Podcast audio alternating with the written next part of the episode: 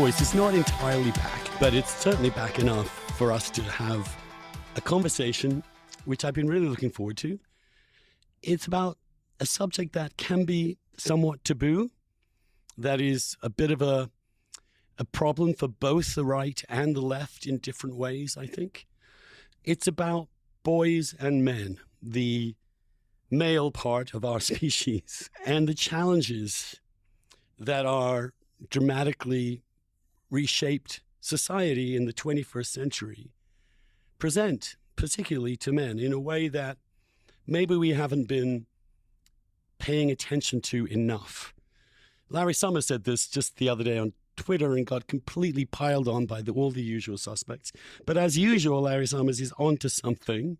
And this book of boys and men is what we're going to discuss today. It's, it's by Richard Reeves. He is a senior fellow at Brookings, where he directs the Boys and Men Project. He's also been the director of Demos, the London based political think tank, an advisor to Nick Clegg in the coalition government, and a Guardian journalist. The book is called Of Boys and Men Why the Modern Male is Struggling, Why It Matters, and What to Do About It. It's a it's a great little book. I'm, I'm, I recommend it to you. It's not that long to read. It's it's got some really sharp points, which I'm going to try and push a little bit today. But Richard, thank you so much for coming. I, I confess we're going to have another slight Middle American accent. Yeah. But tell me, Richard, how did you? Tell me a little bit. How where did you grow up, and how did you come to America and be who you are?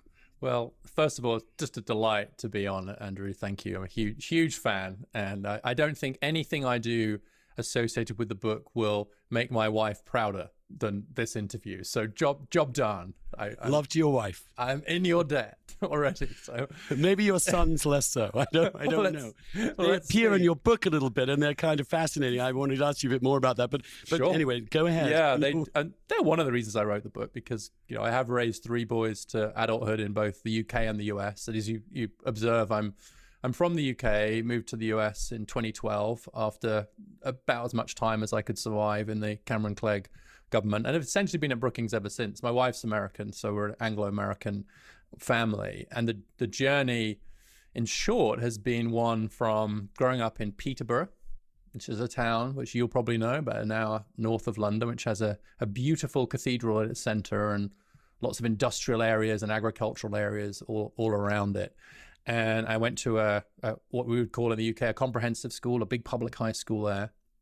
And there are a few things I think in my childhood that that led me down the path of caring about inequality generally, but also gender, family, and so on too. I was thinking a bit about this recently, and I, when I think about the teachers that affected me, a lot of them were men, and a lot of the stuff they were doing was extracurricular. It wasn't the stuff in the classroom. So, you know, Mr. Duncan, the geography teacher, ran a sailing club. A sailing club, a pub, comprehensive school in Peterborough, but it was quite successful. And Mr. Wyatt, my English teacher, and probably most importantly, Mr. Gordon, who, who, ran a Latin class at lunchtime, bless him, which I didn't take to, but then a debating club, which I did take to, loved it. And a girl who was about two or three years older than me, Sarah Shake, was the second person from our school to go to either Oxford or Cambridge.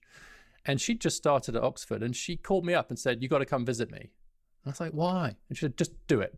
So I got on the bus, went to Oxford, and saw Sarah Shake, and I was my head was completely turned. I now realized she just saw more in me. I was a B student at best at that point, more in me than I saw. And I just set set upon getting into that place, which I did actually succeed in, in doing. So I then became the third kid from our school to make it into to Oxbridge. And that led me into the sort of journalistic and political career. But meanwhile, I think my dad was in a important way having a huge influence on me. He worked in manufacturing on the white collar side, but I vividly remember in the 80s he lost a job and was unemployed for quite a while and he came to the breakfast table every morning wearing a tie, shirt and tie and having shaved. And I and I asked him once, said, Dad, all you're going to do is go into the dining table and bash out like CVs to try and get a job. Why are you shaving? Why are you doing that? And he said, because I still have a job. My job is to get a job so that I can look after you. And it's never left me that sort of sense. And he did get a job. It took a while. He kind of got a job. And I know that in a different way, because the world has changed, that the the way the kind of father he was really made an impression on me. He commuted for two years across the country, so I didn't have to change schools. I didn't notice or care at the time, but then when it came to raise my kids, I know that the imprint of your own parents is just on you whether you like it or not. And so I found myself taking my own boys to the swimming swimming pool every week to learn to swim. Why? Because my dad took us every week to the swimming pool. I don't even think I thought about it. It was just sort of what you did. And and so I think in various ways, in a way that it took me a long time to realize, some of the men in my life as growing up really had a profound influence on me. And some of that is, I think, coming through in the book now. It is because one of the things that comes through also in the book is the the importance of older men to younger men and and the the bond that that can create. And and uh, again i mean actually your role model at oxford was a woman. Yeah. But so it doesn't have to be that your role models are male but there is an important and unique role that men play in the the bringing up of boys. I i went to an all boys high school, similar. I was a grammar school, so not a comprehensive. And we also had a few teachers that were amazing. Amazing. I mean, one of them who's a legend and who, who died quite recently would take us not just to sort of out, outward bound things, he would also take us, a whole bunch of boys in a bus, to the ballet, to the mm-hmm. opera. We, we were introduced for the first time to classical music. We were introduced to the National Theatre. He, he showed us this great expand. He was incredibly made an extreme point of not seeming to be other than the boys. You know, he was one of us. And he was going to show us, however, what it was to be an educated, well rounded man. And, mm-hmm. and that that included loving rugby, but also loving ballet. Right. It was he taught Latin, but he he understood what boys wanted to do at, at lunchtime. And there was this glorious, in some ways, when I look back on it, male male kind of rearing that went on in that context in the school. And in a way, and I think, I mean, let's we, we won't get ahead of ourselves. But the but there's kind of, of a sorry, yeah. there's a, there's a mature masculinity which I talk about a bit in the book. Like, I, and I think both words are important in that phrase, right? This idea of like it's mature, but it's also masculine. And I was thinking about like you, you just prompted me to think about another teacher had a huge influence on me, Mr. Walmsley, who's affectionately known as the Worm, who was the music teacher, but he he did everything music wise, and he got us all into doing music, orchestra, choir. And I remember one day he tried to form this choir, right? And it was uphill struggle in this sort of school we're in. And he had girls, but he didn't have boys. I turned up because I was a bit musical. I turned up and he said, "Well, we, we don't, we need boys." So I just went over to the. At this point, we're in the sixth form, so last two years of high school for Americans listening, and I just went around and I grabbed all the mates I could and said, "Come and be in the choir." And we all marched down. There was like fifteen of us, and he auditioned them. And the audition consisted of him playing a C on the piano and seeing if they could sing the same note. That was literally it. It's like, I'm going to play a note. Can you sing it? And if you can sing it, you're in. and about 50% of them made it in. And we had a blast. And half those guys were in the rugby team and so on too. So it's not like you're forced into these these binaries. But on the other hand, they were men. And there was definitely yeah. something, they were bringing something different to to the education process, just as fathers bring something different to the family? There is now, I think, a, a, quite a scarcity of male teachers, and, and the teaching profession is really quite disproportionately female at this point. And this might be a problem which, again, we're not supposed to bring up because obviously one has nothing against female teachers, but there is something about the relationship between an older and younger man that matters. I wanted to start because I don't think people are aware of some of the statistics in your book. And I found them quite shocking, actually, how far behind boys and men have gotten in our culture. Lay out a little bit of the stuff that maybe people are not fully aware of, the educational drawbacks, the the life the life the, the career drawbacks, the earnings collapse. Spell that out for me a little bit about why the crisis is here and yeah. what is the crisis. And, and and I agree that it's it's in some ways you you can be I was shocked frankly by some of what I was discovering and it's one of the reasons I ended up writing the book because I kept stumbling across these things very often in sort of footnote 5 of appendix table, you know, 3 and you're like, "Wait, what?" I remember I remember yes. looking, you know, a good example was I was really interested in what was happening to college enrollment during the pandemic. Yeah. And and I was looking and I did it was literally table four or something of the National Center on Education Statistics showed that the fall in male college enrollment in 2020 was seven times greater than female. But it wasn't in the bullet notes at the top. It wasn't the headlines. So we wrote about it and ended up the Wall Street Journal ended up doing some more work on it. But it was it, I can't tell you how hard it was to get that figure. And all the education scholars I knew were like, "Oh, I had no idea." So it's not just like it's not just that average people don't know half the time because it is difficult to get at. So a few, I think, points that that that data points that help to frame the conversation. Like if we take education, boys are basically behind pretty much every subject at every level in every advanced economy. They're way behind in English, like in the average school district, like a grade level behind in the US. And by the end of high school, if you use high school GPA as a quite a good proxy for how people are doing there, and you take the top, those with the highest GPAs, top 10%, two thirds of those are girls. Lowest GPAs, two thirds of those are boys. So the gender gap is just absolute reverse. Then girls are 10 percentage points more likely to enroll in college, 10 percentage points more likely to complete college on enrolling. And what that means in terms of college is that women now have about a 15 percentage point higher chance of getting a college degree than men. That 15 percentage points can be compared to the 13 percentage points the other way round in 1972 when Title IX was passed to help women and girls in education. So the gender inequality in higher, US higher education today is bigger than it was when Title IX was passed. It just flipped the other way around, which nobody saw coming. So that's education. No, I mean, we can get into the other areas as well, but it's incredible. It's an incredible success story, however, Amazing. for women and girls. Incredible. And when you look at the the, the, the gains that women and, and girls have made over the last 50 years, it's staggering, including black women and black girls. Right. That's that's I mean, yes. there are there are all sorts of, and I think one of the things that was fascinating in the book is to say, well, yeah, we talk about these other categories and they do matter. But within those categories, if you look at the male female skew, mm-hmm. it's really quite dramatic. Yeah. Uh, I mean, compare black men and black women, for example. You have some statistics in, in one chapter in which you which you rightly, I think, say the crisis of the black male in America is is is triply hard. It's, yes. it's an incredibly difficult place to be in right now in the culture. But com- explain that gender gap within these communities.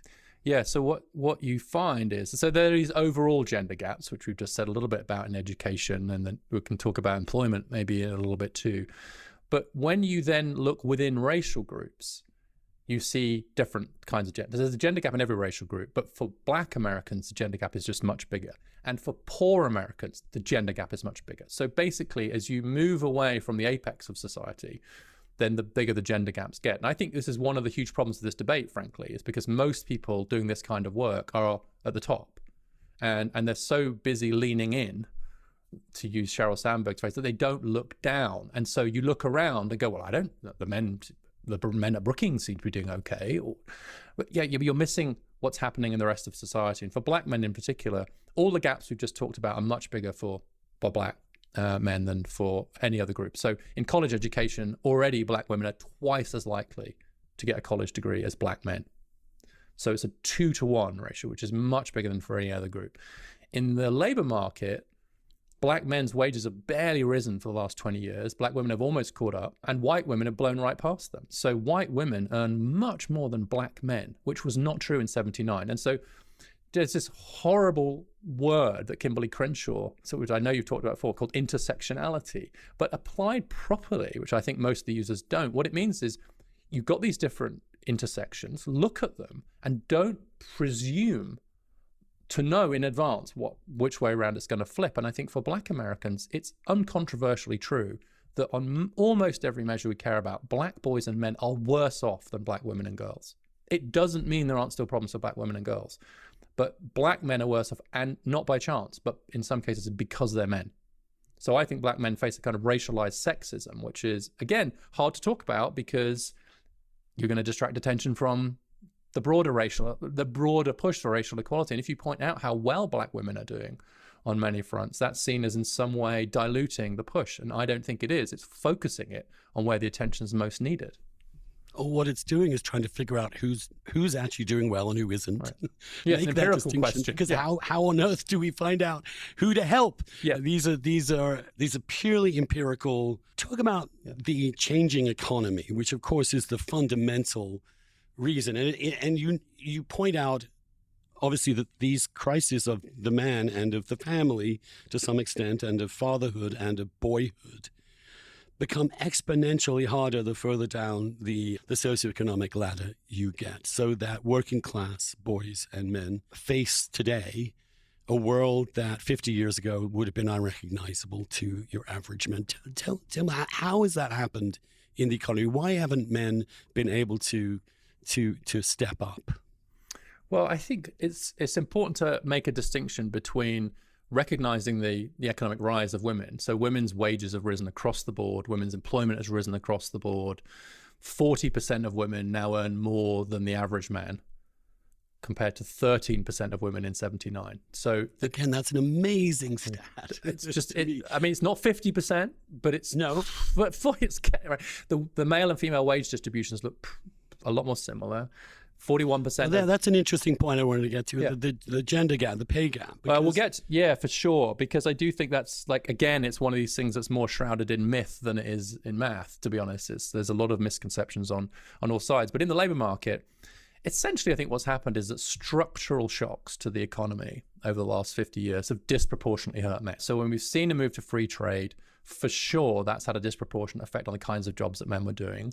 Automation seems to threaten and is undermining male jobs a bit more than female jobs because they're the sorts of jobs that can be a bit more automated out of existence.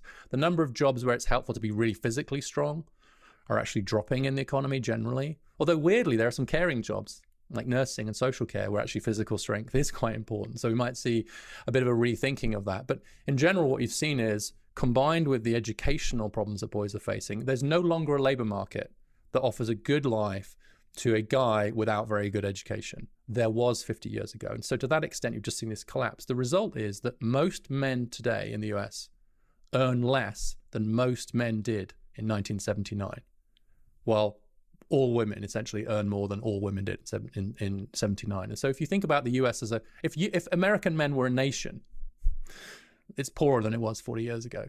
That's a pretty extraordinary fact, right? That that and it means that sons earn less than their dads. And then as families are struggling economically, it turns out that being poor has a much bigger negative impact on boys than on girls and having unstable family environments. And so it turns out that boys are much more sensitive to their childhood environment in terms of what happens to them. And so then the cycle turns you get men struggling, which means you've got poorer families. And in the poorer families, the boys really struggle. The gender gap in education at the bottom is huge. And then those boys will struggle in the labor market. And so male disadvantage is much more strongly inherited than female disadvantages. And so that's why these things all end up looping around. And also, as you suggested, Andrew, being strongly connected. You can't, in terms of the way people actually live, the difference between what's happening in their family life and their work life, and so that, that's that's not a distinction that they draw. These things are all related, and together it means that a lot of these boys and men are struggling. One side note is that if you look at the UK, it's actually white working class boys that are struggling the most. They're right at the bottom. And in fact, in terms of going to college, white Britons are have lowest levels of college going of any racial group in the U- in the UK now. And so whereas in the US there's this very strong racial dimension to it because of the position of black boys, in the UK, there's a stronger class dimension to it. But in both cases, both matter. And we have to think, we can't think about gender through this binary lens. We've also seen, obviously, obviously over the last 50 years, a dramatic change in the nature and shape of families and a, a quite drastic decline in marriage rates. Right. And a huge increase in the number of children who are being brought up without one parent or the other, and mainly the father. And this also seems to be correlated very much with class. In fact, there's almost this sort of rather terrifying dynamic in which yes. the, the wealthy upper upper middle class are figuring out that oh yeah fathers are very important and we have to I mean the, the marriages are staying longer they may be starting later but they are quite and we and, and but at the lower levels when I say lower I mean everything everybody below the top two fifths mm-hmm. things are going what we used to call in England skew if, if you remember that word. So, what? Right. How are boys? As opposed to girls affected by a breakdown in family structure, because that's another obvious phenomenon alongside the economy, which seems, again, this is against our intuition. We think, oh, boys will be okay. Mm-hmm. Boys are resilient. Boys are tough. They're, they're going to be great. But in fact, they seem to be, uh, in, to use crude terms, be fucked up much more by the different shape of the family than girls who seem to be actually more resilient.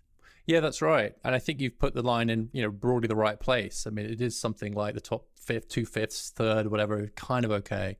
And actually, college educated Americans are as likely to get married as their parents and a bit more likely to stay married than their parents. So marriage is you know, alive and well at the top of US society in ways, by the way, that nobody in the feminist movement predicted in the 70s. The whole point of women's economic independence was to render marriage redundant. I think one of the great paradoxes of, of how it's turned out is that the most economically powerful women in the history of the world, college educated American women, right? I'll I'll just simplification, but like incredibly powerful, are now the most likely to get and stay married, which was not what Gloria Steinem had in mind. Although Gloria Steinem just got married to Christian Bale's father. I don't know if you saw that. Really? Yeah, it's a yeah, it's a whole it's a whole but different. She thing. would argue, of course, that getting married she was against was the sense of marriage as a fate, exactly. which women had to do in order to survive she economically. Said that. She said it's a and choice. so I'm just going to yeah. her. But yes. and obviously that is a great thing. It is a to choose a marriage, however hard it is, and God knows it's really hard, yeah. is a different phenomenon than being forced into Correct. it as a function of economic or social. Correct. But you've that's take, great. That is a huge great. it's success, right? You've taken out the economic dependency that was the fatal flaw in that traditional family form. Now, there were lots of things about that family form that worked pretty well. Pretty much everyone knew what their job was. It was pretty stable. The kids generally were raised by both parents. There was a division of labor. The fatal flaw was it was incredibly unfair to women and it put them in a position of economic dependence to men. And so that chain of dependency has been very largely and successfully broken in advanced economies. The result of that is that for for a number of women, they are choosing. They can choose not to be married or have kids outside marriage. So it's 40% of kids now born outside marriage in the US. Only a minority of American children will now grow up with both biological parents and particularly for less educated and poorer families, when the relationship breaks up, the relationship with the dad very often is the one that suffers. And as you just alluded to, you you you I'll use a slightly more uh, social scientific term than fucked up for what's happened Thank to you. boys, but there's this phrase in psychology where they talk about orchids and dandelions. Dandelions will be fine, whatever happens. Orchids are very, very sensitive to their environment. And it turns out that boys are a bit more orchid and girls are a bit more dandelion. And in terms of family stability, economic poverty, neighborhood poverty, it just it's clear that boys are more affected by those disadvantages than girls are and so that does create this intergenerational class inequality which is where where you know where i think we should be worried whether you're left or right like if you're worried about inequality and you're on the on the left you're about economic inequality you've got to worry about boys and men because unless boys and men start doing better, we're going to have more and more economic inequality. And by the way, if you're worried about families and you're on the right, you've really got to worry about how boys and men are doing, including the low income ones. The other, I mean, this is another thing that in the book that really shocked me, to be honest, which is what happens with fathers and children after breakups or after divorces or after. And within six years of their parents separating, I'm quoting the book now, one in three children never see their father and a similar proportion see him once a month or less.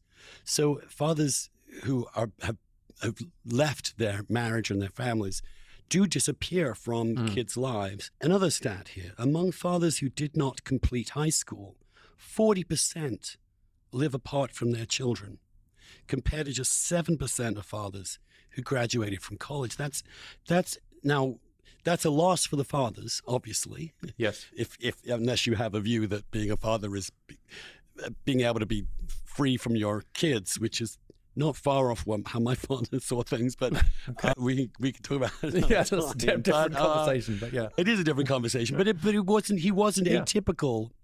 That look, I'm providing the money. Yep. I'll come home, but at the weekends I get to do whatever I want, and you you take care of the kids. Quite that traditional family. I when I see middle class, upper middle class fathers today, I don't recognize them right. in terms of their. Again, things are getting better at that the level. top. It's more Yeah. equal. Fathers are more involved. It's fantastic. But once you go below fifty, once you hit the, the the large numbers of people who are struggling, the collapse of fatherhood is really quite sh- shocking, and it means that you also have more single men alone. And tell me, Hmm. tell me why marriage is important to men.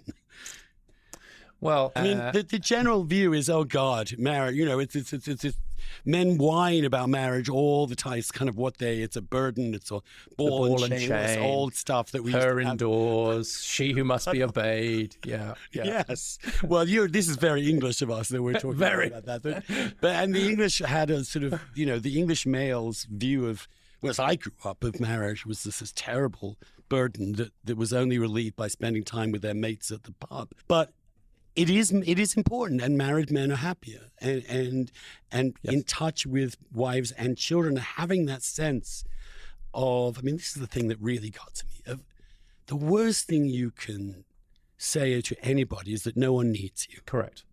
Yeah, just that And- sense of the need to be needed is a is a human universal, with the And exception of few. we've got we've got that from several versions. We've got it economically. Mm-hmm. You're not needed anymore. We have it culturally. right. You're really you're a problem. You're toxic.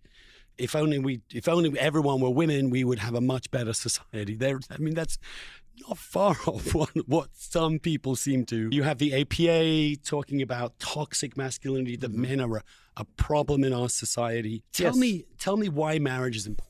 For Well, there's so let let me let me slightly disagree with some of some of what you've just said, which is I, I think well let, let- well first of all let me give you a bunch Please of do. stats stats to Yeah, support every, support everything you've just said, and then I'm gonna try and deviate from it a little bit. So like women are twice as likely as men to file for divorce. In surveys now, men are more likely than women to say marriage is important to them. And so, this idea, this myth that it's like, you know, you have to trap men into it, they don't want it, and they all just want to be, go off being cowboys or whatever it is, and we have to sort of, right? And it's women who are like, absolutely not true, certainly not anymore.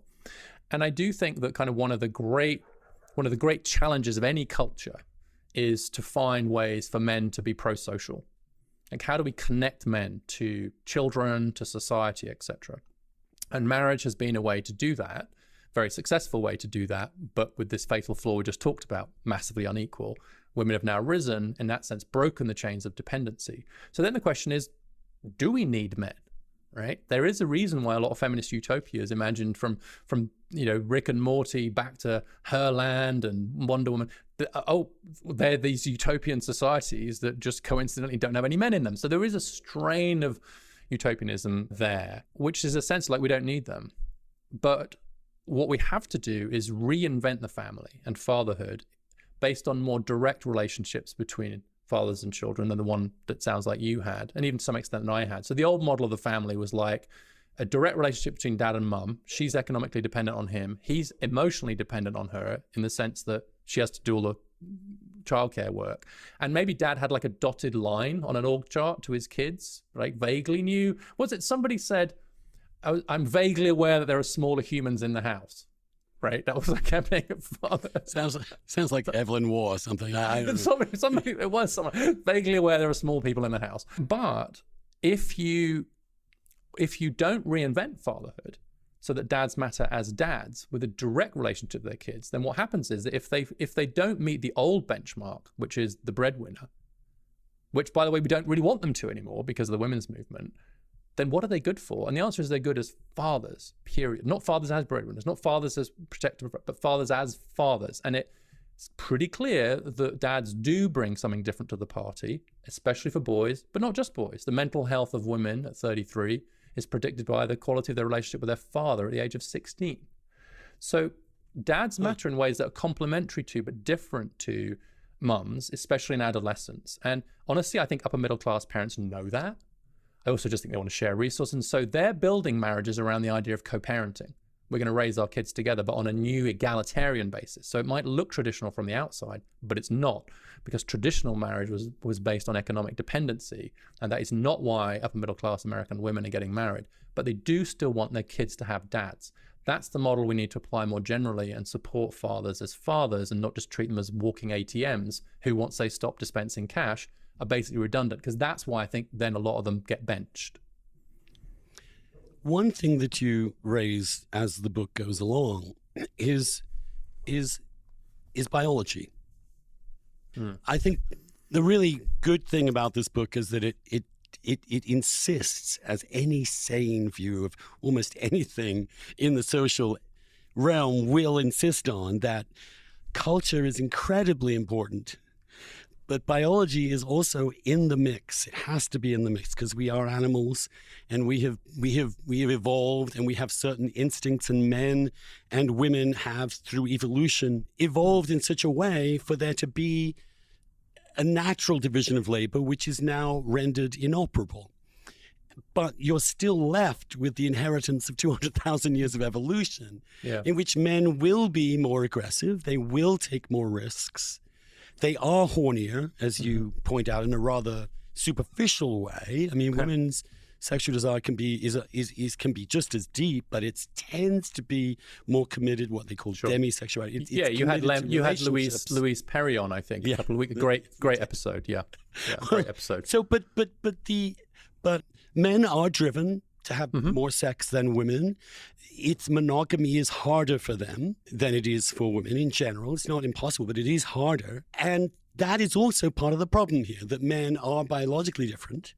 And have different needs and slightly different psyches than women. Hmm. And if we can't understand that, if we assume that everything they do is just a choice or just cultural, then we're really being unfair to them in a way. We, we're not empathizing with the challenges that being man, being a male, has. And what happens is that people tend to either celebrate this in this rather awful pagan celebration of male sexual power or promiscuity. You see this in so much of popular culture. So in hip hop, for example, and other things Yep. where it is simply about who is the biggest man, who has, so to speak, the biggest whatever, Yeah. and can, Well, can wave it- it around. in B- BDE, big dick energy, like being discussed like by senatorial candidates on, on the Republican side now, and so kind of glorying in this immature masculinity. And so it's interesting that you picked up on that because you know there was there was one chapter I didn't put in the book, cut out completely.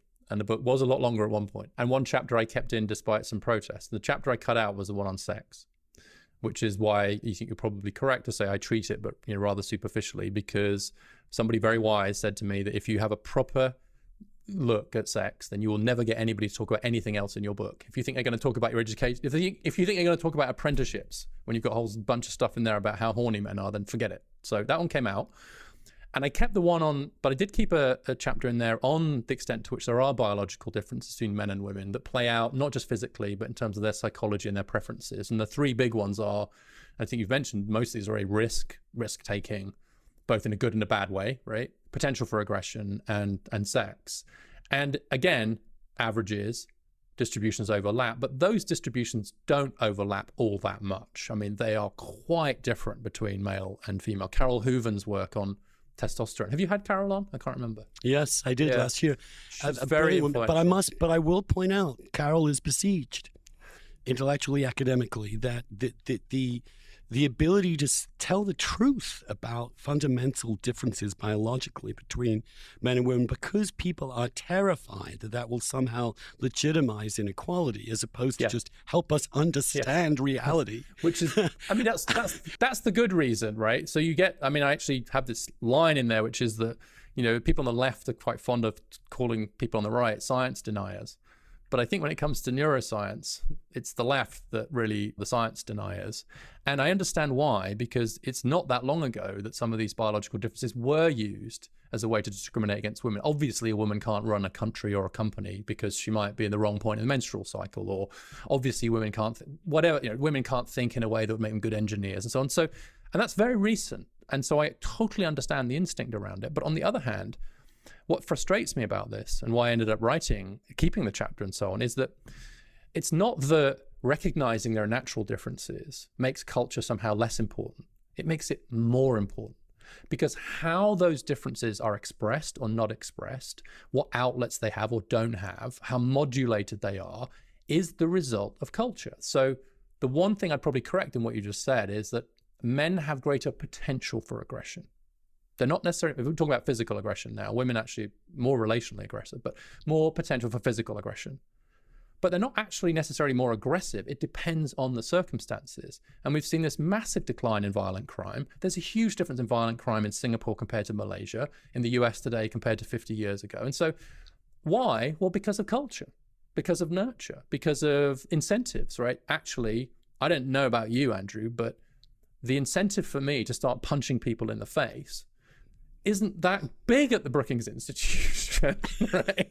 Of course, we do it intellectually. That's not what I've heard. I mean, we do it. We do it. Our pugilism is entirely intellectual, and I don't. And so, and so, what you do is you. But we've gone from that justifying hideous discrimination on the basis of of natural to yeah. actually the reverse, in which we literally have the Atlantic last week running a piece saying we don't need sex segregation in sports because the difference between mm. women runners and male runners is entirely a function of socialization. And we, of course, we have the fact that we can't, that now what a man is and what a woman is, men now have vaginas and women now have penises. So there's this other transgender sort of cultural attack upon the notion of biological sex at all. In fact, you find increasingly the word gender is now mm. introduced not as an interesting way in which sex is culturally expressed, but as sex itself, because there is nothing, there's only social structures, there isn't any biology. The other thing I'd say about testosterone that's interesting is that yes. testosterone goes up and down in humans, in men. Mm. All the time, and and if you create atmospheres in which, there's chaos or violence or anarchy, then men's testosterone levels will keep going up. If you create an environment in which they're married, they have a, ch- children they have to take care of, they have an interest, they will calm down. And as you pointed, there was this remarkable testosterone effect with married men. Yeah. The, the marriage itself, this cultural construct, will help decrease their likelihood of having peak testosterone. They're always going to have much more testosterone than women, any women. Mm-hmm. But there is huge variety within that variability depending upon the environment and context in which you're in, which is why, for example, in the inner city, it is not surprising in high crime neighborhoods, the testosterone is probably going to be higher because you have to be on guard. You have to be hmm. out there prepared for violence. And so these these things compound themselves culturally and biologically. Yeah, it's. I mean, I actually quote Joe Henrich, who has this line. I teased him a bit about it, but he's the guy that wrote the the book Weird, and so evolutionary psychologist at Harvard, colleague of Carole's, and he describes marriage as a testosterone suppression device.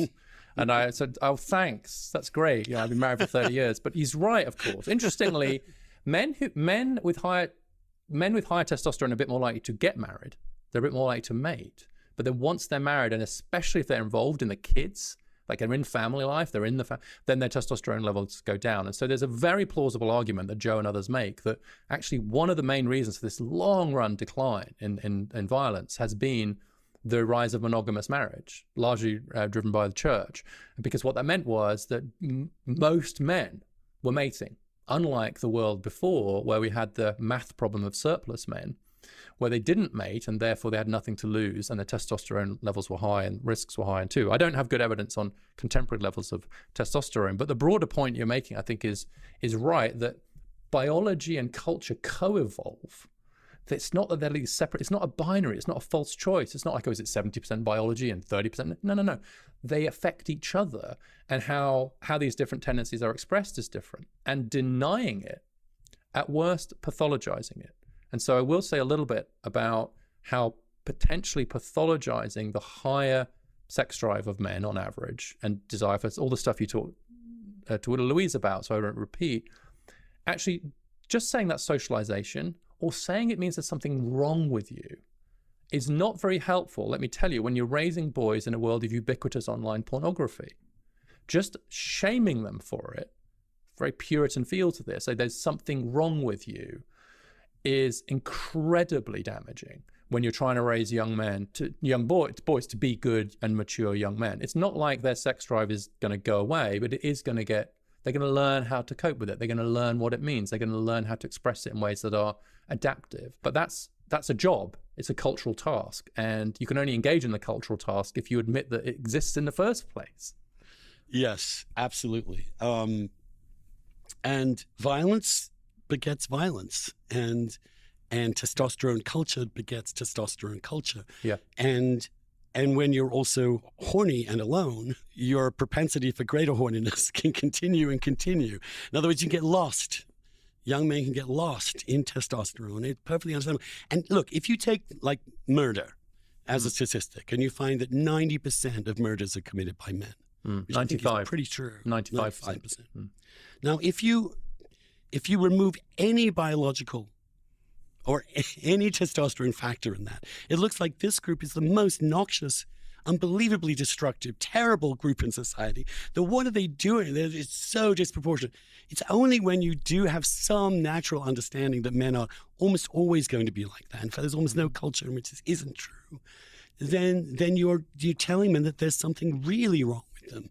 That they are their masculinity itself is the problem.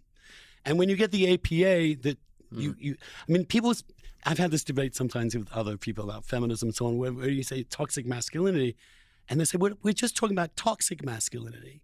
We're not talking about masculinity. Mm-hmm. I'm like, well, where are your, where are your studies on good masculinity? And they don't have any. Yes. That, that you realize, in fact, that for them, masculinity is the problem. And they are the people trying to dictate our public policy about men. And and so it does seem to me that your your ability to see both these aspects is crucial. It Yeah. means it's more complicated.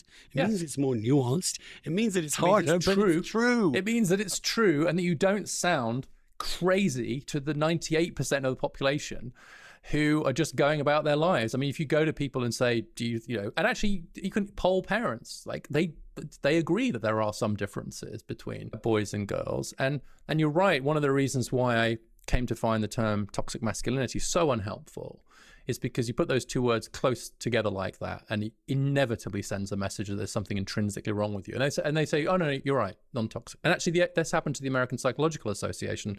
They then tweeted out because they, they got so attacked for saying that you know courage and stoicism, like these things were like part of a toxic masculine culture. They said, no, no, no, no, no, no. We we also emphasize the positive aspects of masculinity, like leadership and courage. First of all, they, they didn't. That was untrue.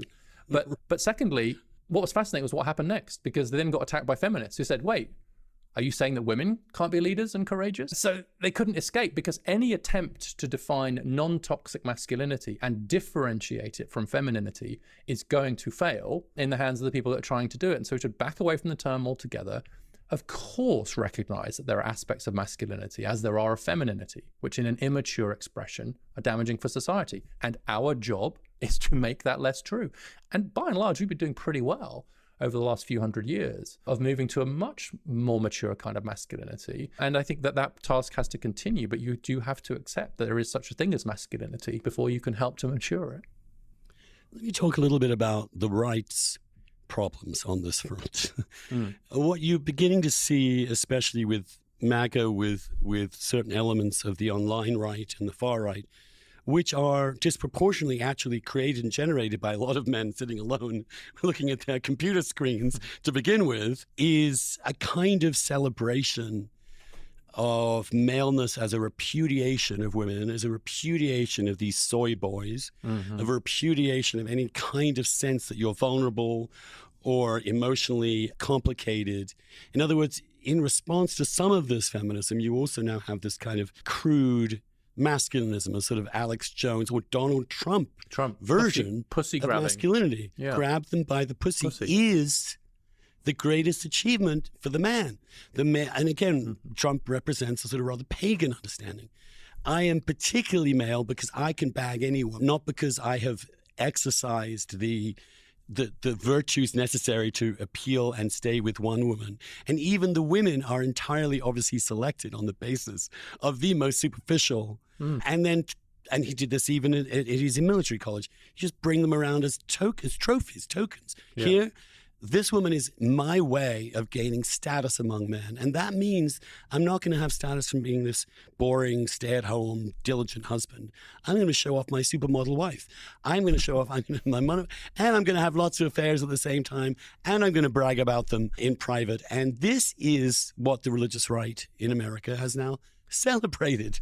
I know. Do you see the Righteous Gemstones? Do you see that they have this amazing subtext where they have this men's club, which is all these abs- super bodybuilders, all these people dragging big. I mean, it's the most. abs- it's like a Viking Yeah. fantasy. I mean, it's super gay. I have to say at some level because it, it's sort of it's sort of taking the model of masculinity and and completely going nuts with it. Yeah, there's some of this stuff. Uh, So you have a problem there too, right? You have Yeah, to, you don't have a right. The conservatism seems to me should have Yeah. some strain, strong strain in it of conservative manhood, which is about responsibility, protection of the family, taking care of children. Now, it becomes harder, does it not, when you are not actually taking care of your family?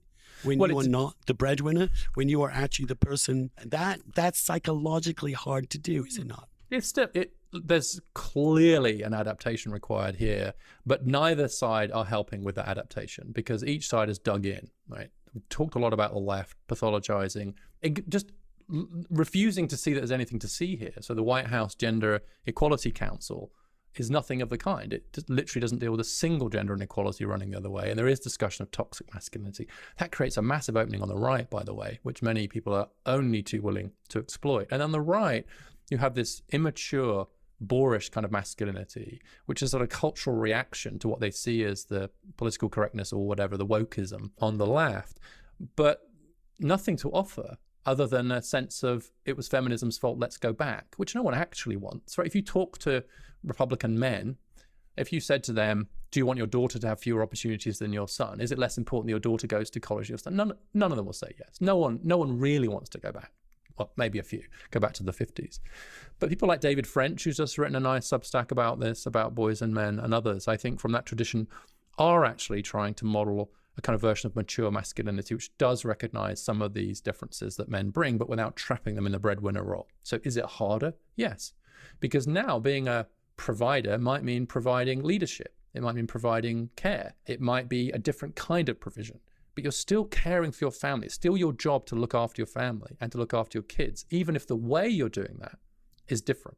And I think there is a thoughtful conservatism which actually acknowledges the role of fathers, acknowledges the role of families, but doesn't rely on this mystical idea that we can somehow go back and that somehow we can put thing feminism I- back in its bottle and, and that this is the fault of feminism because it's A, untrue and, and B, completely naive. And then they have nothing to offer.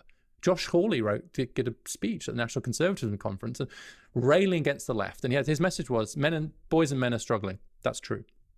This is because the left hate them. They keep talking about toxic masculinity. And that's true enough to sound plausible. And so you should vote for me.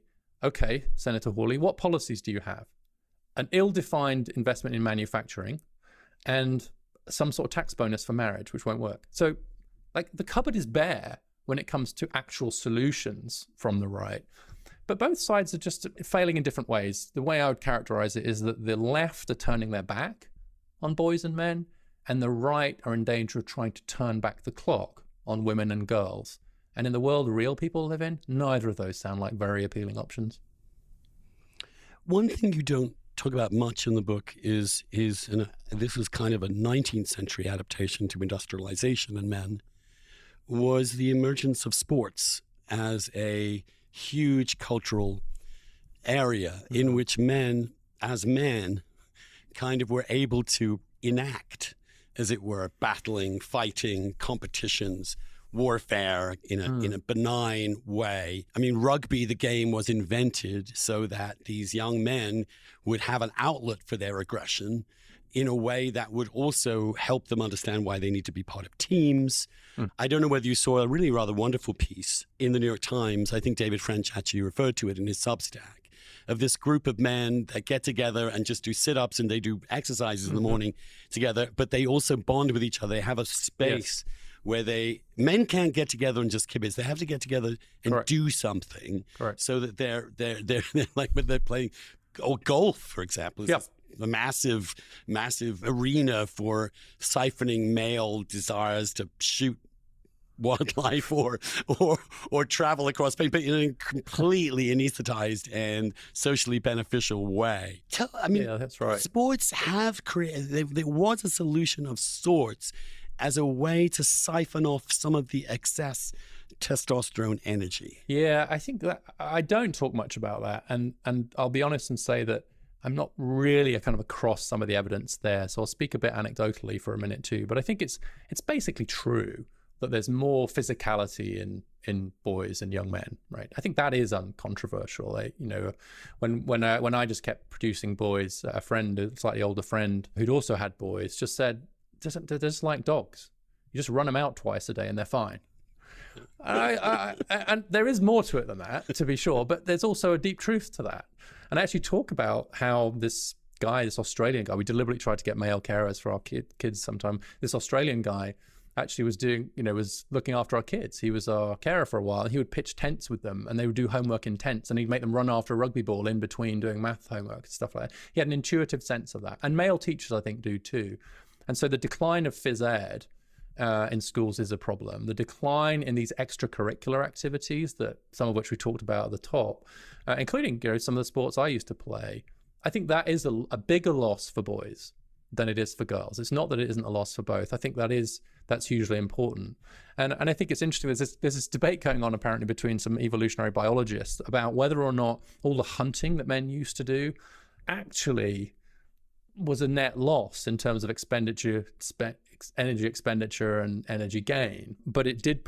it sort of was a mating ritual, basically. I'm not convinced by that. A bonding ritual, you mean, or a mating? No, no, it was a way of signaling state. It was a way of signaling, like winning. But I also think it was probably a bit about teams, and I do think that these collective activities are very important to structure for boys and men for the reason you started with. Like, there's this great line in psychology, which is that women women are friends face to face. Men are friends shoulder to shoulder. Fishing watching a game doing whatever. And there's i think there is again a bit of a tr- there's a truth to that. And it took me ages. My wife would sit our boys home. They'd come home from school right? And they'd, they'd come walk through the door and she'd sit them down opposite the table or the breakfast bar or whatever. And she'd sit them down she'd give them a snack with them she'd sit there directly facing them how was your day? And then just go fine is that it? Fine, you're going to do that. And eventually I said to her, that's not how to communicate with them. A, they just walked in the door and B, You've got to not go face to face. That's not how. Because half the time I would then be driving them somewhere later, or sitting on the sofa watching a movie with them, or playing video games with them, whatever. And they would say, "Hey, this weird thing happened today at school, Dad." Oh yeah, this girl said this thing to me I didn't really like, and I'm, "Oh yeah, okay, fine, all right." Much better way of communicating, shoulder to shoulder. And again, it's just one of those insights about psychology, which is hugely important. And it's a chance for me to point out that I think if you were to name one profession I might be even more worried about than teaching becoming feminized, it might be psychology. Among psychologists under the age of 30, only 5% are men now. And it's down to 29% generally in the older, the, the, if, if you find me a male psychologist, he's old and about to retire. But if boys want to turn to a psychologist, they need help, say with porn addiction, maybe they're going to want to prefer a male carer. And so the denuding of men out of these caring professions is actually causing a problem kind of in, in and of itself as well. Two points. One, one I remember, Sebastian Junger had a really beautiful book called Tribe, which was talked about the depression that soldiers experience when they come back from war, which is often related to PTSD. But one of the things that's it's also related to is they feel so much lonelier when they are thrown with a bunch of dudes together in a mm. difficult and they bond in that way, it gives huge meaning to their lives. It gives them an identity and a meaning. Come home, there's just one one individual in a in a in a cold, atomized economy and society, and they get very depressed. And I and I think that the one of the uh, I I personally find it distressing that the the willingness to destroy any institution or association in which men are with each other without women as this sort of huge problem to, ha- to mm. have because it's going to in- it's going to entrench. Like in, at Harvard, they insisted that all these male student groups be disbanded or integrated or co- or banned entirely as if there's something inherently wrong about men hanging out together as opposed to being yeah. co-ed and and the the also the collapse of single sex education which which I mean I'm, especially I for men both, by the way I mean particularly for men it's, yeah. it's my, you can get all female yeah. occasionally there's a lot more all, all female colleges than all male colleges now exactly and the the banishment of male solidarity as it were or company is it's now sort of almost restricted to sports. And but, that's uh, and as you just said, that's that's declining. I, I actually, I really strongly agree with that. And I'm not sure I would have done 20 years ago. You know, my own experience was like I was in the Boy Scouts and it was, you know, it was what, what, what it was called. And I do think, I understand the reaction that a lot of women have, particularly like I have one colleague who's a generation above me. And I mentioned to her that I was doing something with all my male friends at the weekend. She said, I hate that. I hate that. Like it's the old boys club, you're excluding the women and so on too. And I said, no, no, no, we're not excluding the women. We're just including ourselves and we're not going to promote anybody or give a. Eh, but it wasn't that long ago when those all male spaces were absolutely used as a way. Yes. So, so I totally get that instinct. But we're not in that world anymore. And we're now in a world where men are much more likely to be lonely than women, have fewer friends than women, and are struggling socially. And so I have to tell you, I don't think I have this in the book, but a moment probably on the route to the book was when I saw that the Boy Scouts Association in America had gone co-ed and re- and, re- and rebranded themselves BSA, so as to sort of disguise the B. And I'm sure it's just a matter of time before the B goes. And so, and actually, as someone that's been a scout leader myself and gone through scouts, I had this moment where the kind of 90s feminist in me was like, good. And then the current me is like, no, not good.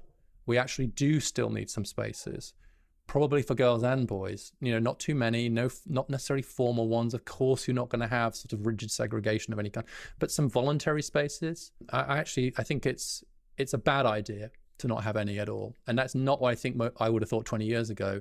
But it's also a sign of the huge success of the women's movement, right? We wouldn't be able to have this conversation if the women's movement hadn't been so successful. That we can relax a little, we can relax about those things in a way that we couldn't 30 years ago. I agree, and, and we also need to find new ways, not not re reestablish some old boys club, but to find ways that some of those old institutions, which were created and performed multiple functions. One of those functions was patriarchal attempt to entrench power, but another one was socialization, which is healthy.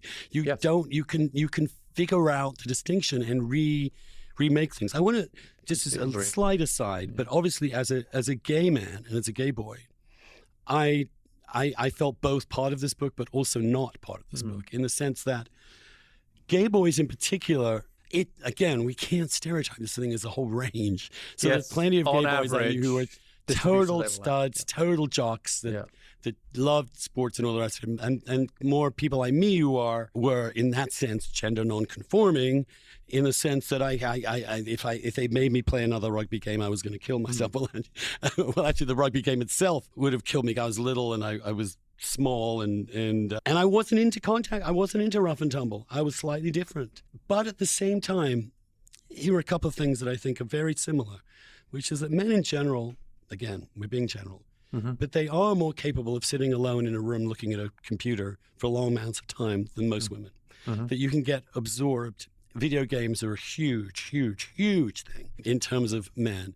Same with porn, in as much as you can, you men can be alone essentially with porn infinitely longer than any woman would ever think of it. Uh, because the the male psyche seems to be more isolated, more fascinated by these things than with actual connection with others. And so things like porn are going to be much more dangerous for men. Mm-hmm.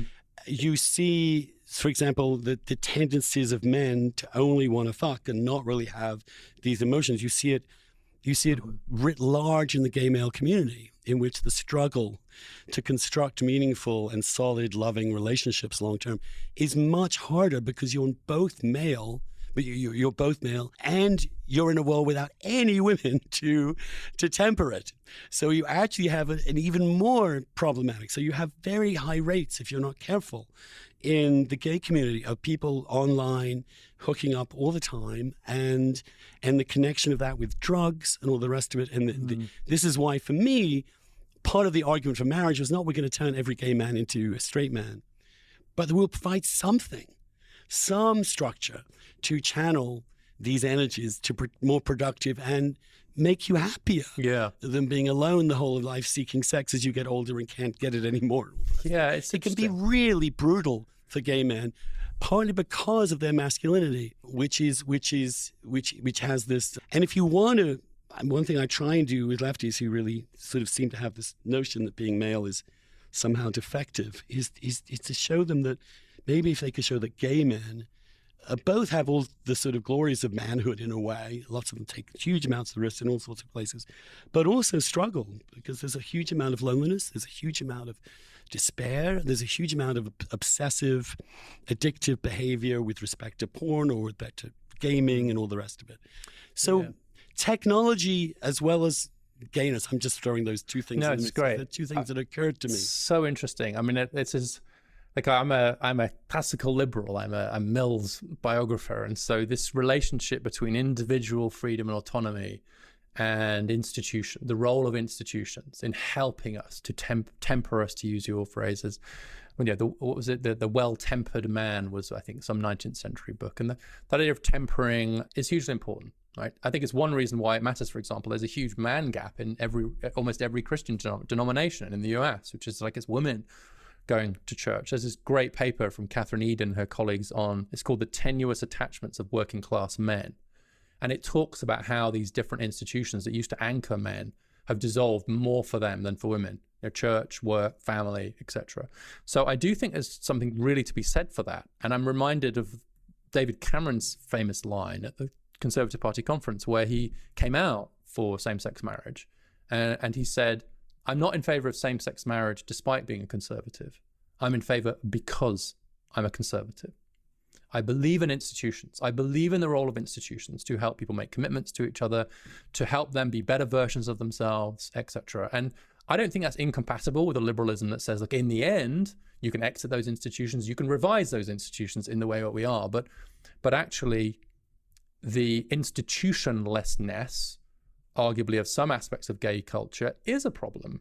I'm sure for the reason you just identified. And one of the biggest, and our mutual friend Jonathan Rauch, who I know you've had on, right, was like, was precisely so that gay men, lesbian women could also have institutional structures with which to be better versions of themselves. I thought yeah, so, that was a compelling, compelling argument, particularly to social yeah. conservatives. Yeah, Cameron was plagiarizing me at the time. Was he? I was quite happy. Well, of course, that was that was the core argument at the beginning. I realize, uh, and that, I was very proud of it. Yes, I mean, a great moment. is saying exactly what, that. What oh, incredible moment. for me! Incredible for me to have made this argument and to have had the British Conservatives, unlike the American Republicans, yeah. actually get it and move and do it, and actually it work in ways that have been. But now, of course, then we have this. Now we have this this different agenda within that subculture of denying the differences between men and women altogether through the trans revolution, which is yeah. another huge conflict within this in this world. Which is that is. But I don't want to. I don't want to digress. No, no, no, no. But uh, but it elevates. It elevates the. In some ways, weirdly, masculinity and femininity are getting overweighted in these debates rather than just recognized recognized for what they are, recognize the overlap, so we can all relax about them. In fact, Robert, I'll, I'll take the risk of quoting Robert Bly from his book Iron John, and I don't know if I put this in the book or not, but he had this great line where he said, Surely we've arrived at a point where we can use the terms masculine and feminine without being afraid that some moral carpenter is going to come along and make boxes out of them into which to constrain us, or something like that. That's a beautiful line. Exactly right. We don't want the box. We don't have to be made box. If you're a male, you have to be with a woman, for example, right? Or if you're a female, of course we don't want to be boxed in by them, but nor do we want them to be ignored. And right now you've got this discourse where it seems like you've either got to be completely defined by it and it's totally binary, and God forfend there should be any difference between anybody transitioning, and the other side saying there's no difference. And Right. Crazy. Whereas, quite obviously, the only sane position is somewhere in between. Somewhere in between. Uh, and we seem unable to keep the understanding of this difference without it seeming to be constantly having to be forced into the structure of inferior or superior. Correct. As opposed to just different. different. And it's okay. In fact, it's wonderful. It's part of the joy of human life that men and women are different. It has created so much amazing culture. It is it is part of the tension of humanity. And why when people talk about the prison of gender, it doesn't have to be a prison. No. It can be this wonderful human playground. A playground. In which these exactly. in which these conflicts, the gender conflicts, which you can go back, you can you can you can watch Benedict and Beatrice in Much Ado About Nothing. You can you can see every Shakespeare play as this incredible drama of men and women interacting and misunderstanding each other, but also being wonderfully complementary to one another in so many ways. You can't be complementary if you are identical. Correct, and and, and you, and you don't have to force them into roles either. I had this friend of mine who used to play squash with them every Saturday morning, and it, he he I don't know if you know, there's an Ian McEwan novel called Saturday, which is about this these guys that play squash every Saturday morning, and one of them's having an affair with the other guy's wife, and all this a brilliant novel actually. But anyway, so we used to joke about that. He we used to play squash. This guy is a Republican, Trump voter, absolutely to his fingernails. F- came out of financial services, but his wife was doing much better than him. He was staying at home looking after the kids. He was also very athletic. He was coaching the kids' basketball team, etc. And he he said to me once, he said, "You know, I keep a really good house. I know I got the kids' schedules. I got everything I sorted. I'm coaching. I'm doing this." He was incredibly agentic and energetic, and and I just thought, great. Like he's just uh, he didn't feel the need to be any less quotes masculine in the way he was being in order to be a good, in that case, a stay-at-home dad but he was doing it his way on his terms. And and I do fear that the overemphasis on some of these on some of these things is is, is making that harder, right? Can can you be a Trump voter and a stay-at-home dad in a very masculine way? Well, sure as hell you should be able to, and and the other way around. You come to some conclusions for some proposals. I mean, we often have these debates on this on the Dishcast, and, and yet we never have. So, what the hell do we do about this? Yeah. It's it's hard. You have what you run to like run yeah. through like two or three practical changes that you think might help might help men and boys realize their potential. Let's let's talk a bit. Let's let's talk a bit like that. Yes, we want the flourishing of yes. both sexes. Flourishing of both. We we want their flourishing, and quite clearly, the culture and society we constructed is mitigating against the flourishing of men. Are there hmm. is there anything we can do because we can't really change, I don't think, the core economic structures underneath this. Can't change the change of technology, the rise of all sorts of. There are some things we can't do, and we certainly don't want to get rid of the extraordinary success of women.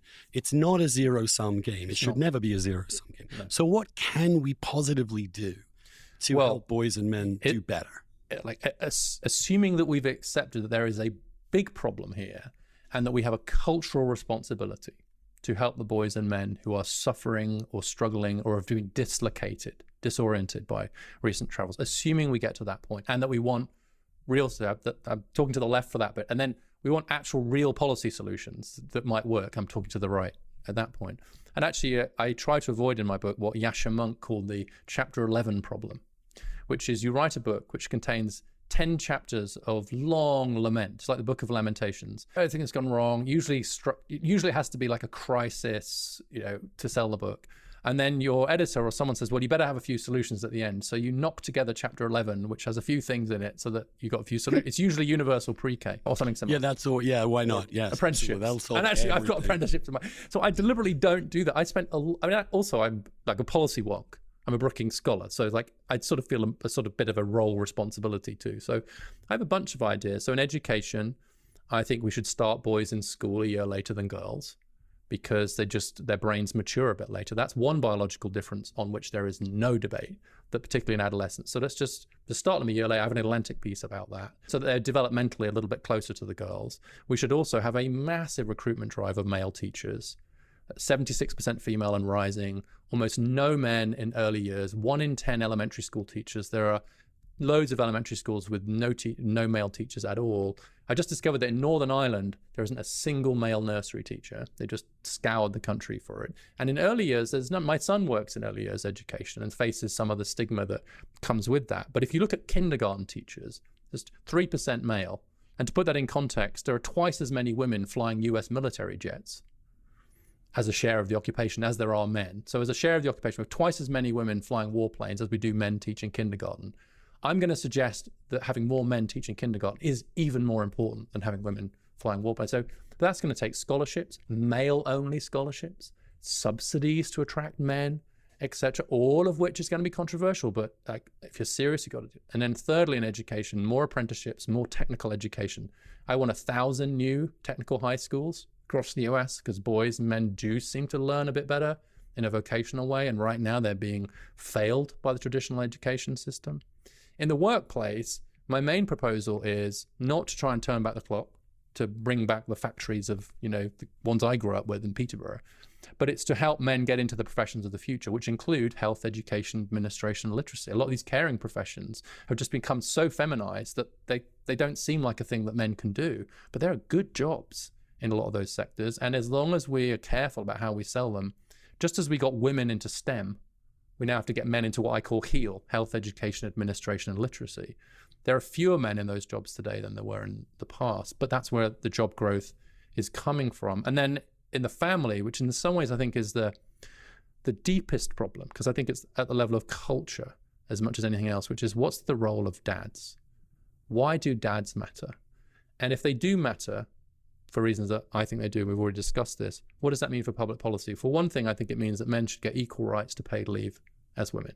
Dads should get as much right to paid leave as women do, and to take it any time in their kid's life. My brother, for example, is a doctor up in Scotland. He's taking his parental leave, and his kids are starting the equivalent of high school because he thinks that's when his boys. That's when he thinks his boys are going to benefit most from having dad around. And I think the evidence is on his side.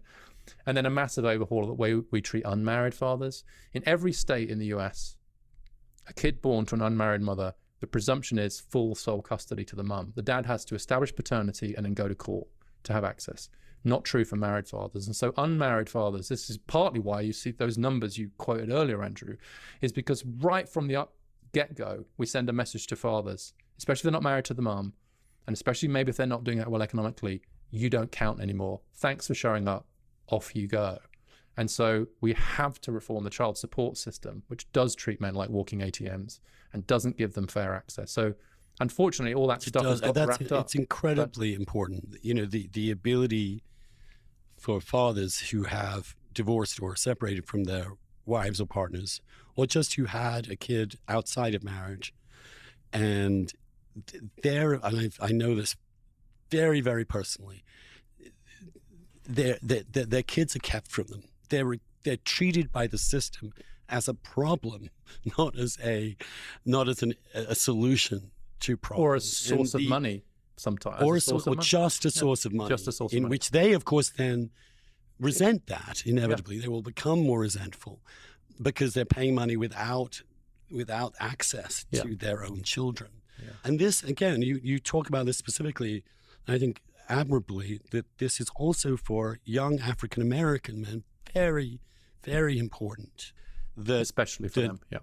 Yeah, if you look if you just look, if you were to find a, a, a, social media in which testosterone is really out of control, in the sense that it is not tempered, it is young black men whose rates of violence are just exponentially higher than other groups in the society. Commit over 50% of the murders in the United States, which is quite a staggering number. And the idea that, and then when I talked about the importance of fatherhood in the African American community, I am immediately told that's bigotry, it's untrue. Black fathers are very, very, very involved in their mm. kids' lives, even if they're not living with them, which I think actually there's data to show there that, is. yes, they, they, they there is data yeah. to show that. However, the just being in the home with your kids is so crucial.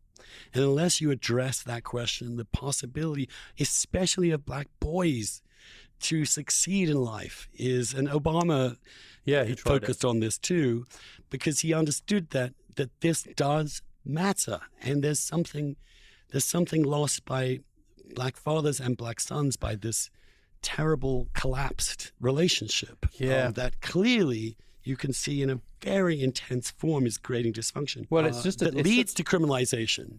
It's it's such a difficult area, of course, and many of the trends you've just identified, you know, so, uh, some of them have gotten better, and some of them have gotten worse. But I learned a lot from my. I talk about my godson Dwight, who's a black a black man raised in Baltimore, and how he, when he separated from his first wife, just how hard he worked to kind of stay in his kids' lives and so on, because that message of fatherhood mattering is important. And I do think I do think it's important to enter this conversation from a from a position of pointing out what's working and what's good and what we can learn from. Right. So a couple of things. One is neighborhoods that have more black fathers in them, engaged black fathers in them. The black boys in that neighborhood do better even if it's not their own father. It's called Father Presence by the Chetty team who did that work. That's an incredibly important social science finding, right? That tells you that black dads matter in your neighborhood, even independent whether it's your own dad. So social fathers, whatever you want to call them. So because that gets away from just within the nuclear family. What it's saying is we have to think about this in a community level too. So I think that's a hugely important point. And it's also true, as you said, that probably partly because a lot of these family formation difficulties long predated whites in the black community. And so black fathers who are not living with the mothers are more engaged with their kids because this idea that you only matter if you're a breadwinner actually was basically never possible to entertain within the black community, which is why black you know black women are more likely to be the breadwinner than black men. So this is the reality for a lot of black men anyway, and many of them are adjusting to that reality by trying to remain more directly in touch with their kids' lives, even when not in marriage. Not all, of course. I don't want to gloss it, but when you have an education system that currently means that one in four black boys have to repeat a grade before finishing high school, then you know that we're not serving black boys very well for a range of educational, social, and cultural reasons. And Obama said that in 2008.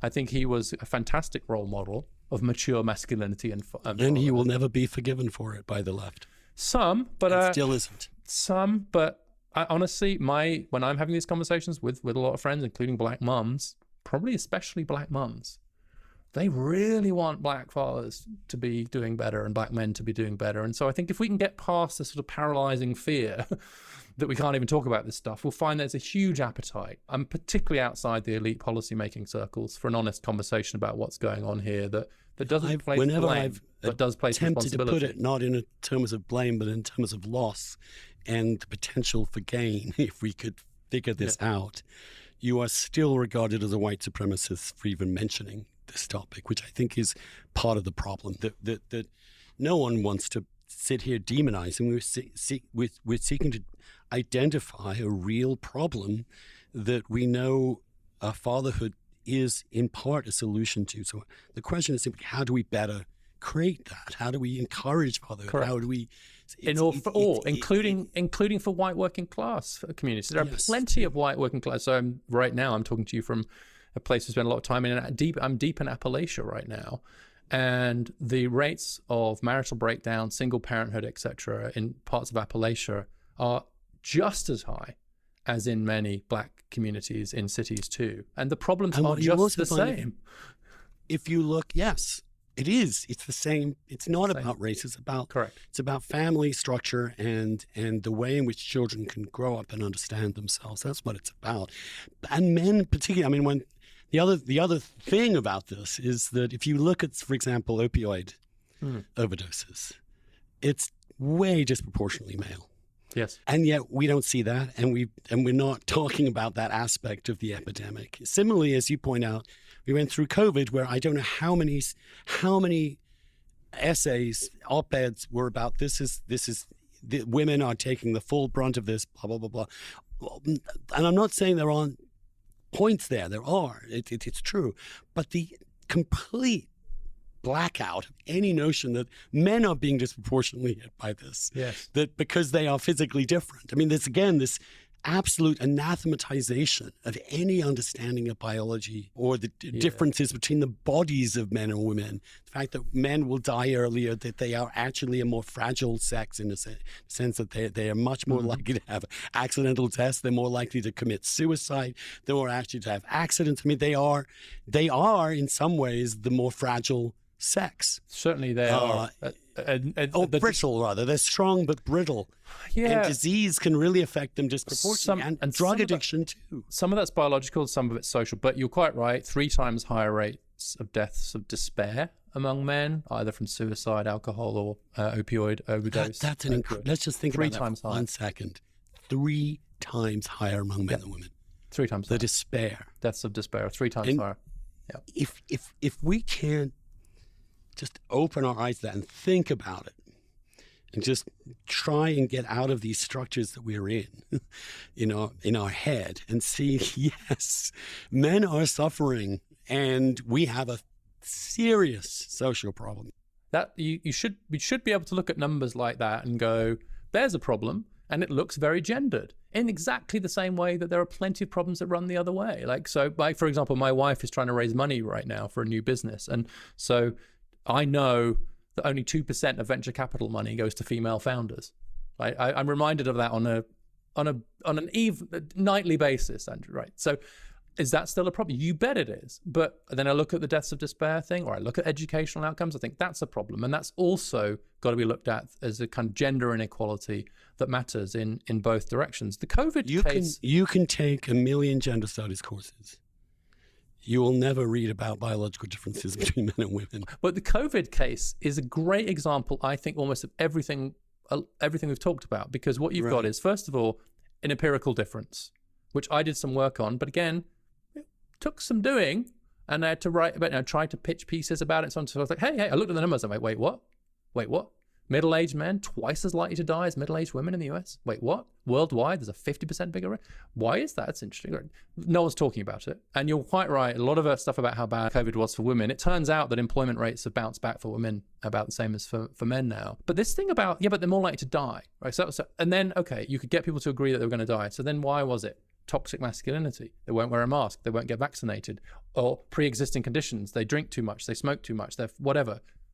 All untrue case rates were the same, even controlling for pre existing conditions, there was a massive gender gap. It turned out that it was biology, that there are differences in ACE receptors. And it's been, it was true for previous viruses too, that men are just more biologically vulnerable to the virus. Now, what do you do with that fact? First of all, let's not bury it because it might be good for men to know that, especially if you're trying to persuade them to get vaccinated.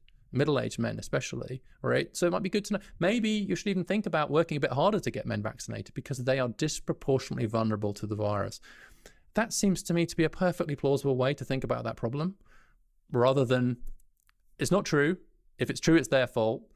And I don't want to hear it, right? Because that, that that didn't pass muster in the actual world. So COVID, in a way, was a beautiful example, I think, of some of the cultural problems we have of just having honest and empirical conversations. And what when people tell me, for example, and I don't want to do a hobby horse here, that that I'm way too obsessed with elite campuses and elite colleges and what they're telling telling you. Hmm. If elites are consistently educated into a worldview in which there are, in fact, biological differences don't exist. There aren't even differences between men and women at all. There are no biological distinctions in anything called ethnicity. That these th- these have to be abolished you you end up not being able to understand the world you're living in just understanding it. Yeah. the and and when you have an elite that has been trained to think any reference to biology is evil. Evil. That it is clearly about oppressing it's about sustaining patriarchy it's about sustaining oppression to talk about biology at all.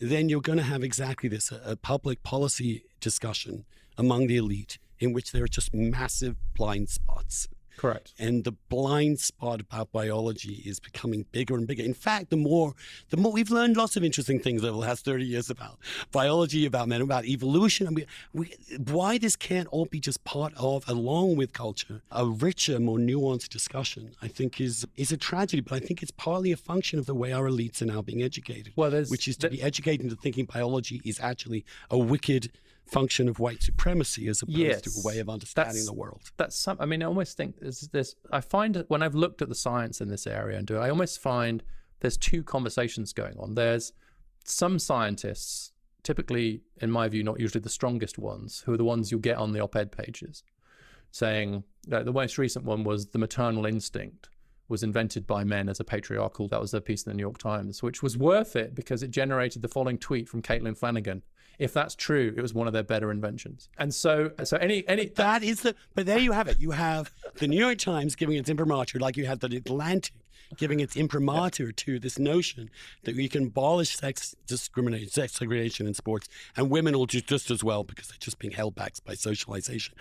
And you have a Caitlin, good old Caitlin Flanagan, who's you know, one of my personal Yeah, heroes. same. All she gets is a tweet, and then and- Ah, and but- those of us who are tweeting, for God's sake, what the fuck? We're just we're just gadflies. We just It- it was- irritating people. It was it was worth it for the tweet. Let's let's be clear. But I do think, on the other hand, so what happens is that if you get one side that is sort of dramatically underweighting biology, saying it doesn't exist, it's socialized. First of all, you get this the next layer down of scientists. They just roll their eyes and get on with their work in the labs and publish Right. ac- and publish in obscure academic journals, and very often don't seek the limelight because they don't want to get into that. They don't want to deal with it. So just quietly getting on with their work in their labs. They know this is all nonsense, but they also just like it's all cultural air war stuff. There's almost like different layers of science now. There's, there's, there's the quotes popular science, and you can always find a scientist or a politician to say something. Meanwhile, the right, partly in reaction, overweights biology. In, in a world where you have one side that's denying its existence altogether, the other side has to sort of make it everything, has to masculinize it in a way we talked about before is to sort of be triumphant about these differences to to just insist that there can be no differences whatsoever and trans trans you know, transgender is always wrong which is bonkers across human history and so on. So they over assert biology and you get people like Jordan Peterson who I have some nice things to say about in the book too but who explain away the fact that there's only 3% of engineers are women by saying there are biological differences between men and women. Well there are but not so big as to explain only a 3% representation, Jordan. Maybe a 30% representation, short of 50. And so you get one side that denies that there's any difference in the distributions, and the other side denying that they overlap. Whereas, of course, for most of these things, we have just overlapping distributions, which great, which gives great plurality and diversity and joy to human existence in a liberal society. But neither side can really get their heads around it, and so both sides sound crazy on these issues. There's there's a, one really wonderful thing in the book is you, the gender pay gap is a, mm. a big con- controversy, mm. yes. and it exists. Why it exists? It exists not to not a huge extent, certainly not the way it used to, but it's it still exists. But but when you chart the graphs of just the two bell curves, male and female, yeah. what you see is in fact over the last 30 years an extraordinary congruence yes. of male and female earnings, not this persistent it's it's complicated it's bell curves there are distributions there are shapes of distribution yes. it's it's it's again somehow the human mind can't kind of accept that nuance in a way. I hate to use the word bell curve, but bell curves are no, just a curve. Interesting just, just, statistical term that helps actually explain yeah. reality. That's yes. as opposed to this sort of because everything, every, all these groups that we talk about massively overlap in so many ways. There's so much more in common than separates us, but it doesn't mean that what separates us is always irrelevant. It isn't. It can be really relevant. Correct. And I and I and I think the distinction between men and women is one of those things. I mean, maybe we're you know, maybe as a society we're asymptotically coming to a balance here. We've done a great thing, it seems to me, in empowering women, and it's something that we should be prouder of in, in the West of how we how we have created societies which are historically speaking incredibly better than they were. At the same time, we can't deny that there are ironies, there are costs, there are unintended consequences, there are things we have to adjust for. We can't, you know, yeah, this kind of debate. I agree with all. I know we agree. Unfortunately, the gender I wish we disagreed more. Well, some of some of the yeah, some of this I think is just you know it's just a, again it's back to empirical. There is a gender pay gap. It's less than it was, but most importantly, the distributions really overlap now. So actually, the female wage distribution. I mean, you have to squint pretty hard to see the difference between the female and male wage distribution. Meanwhile, it's stretched to the right. So richer women and men are both doing much better. And back to our earlier conversation, they're marrying each other.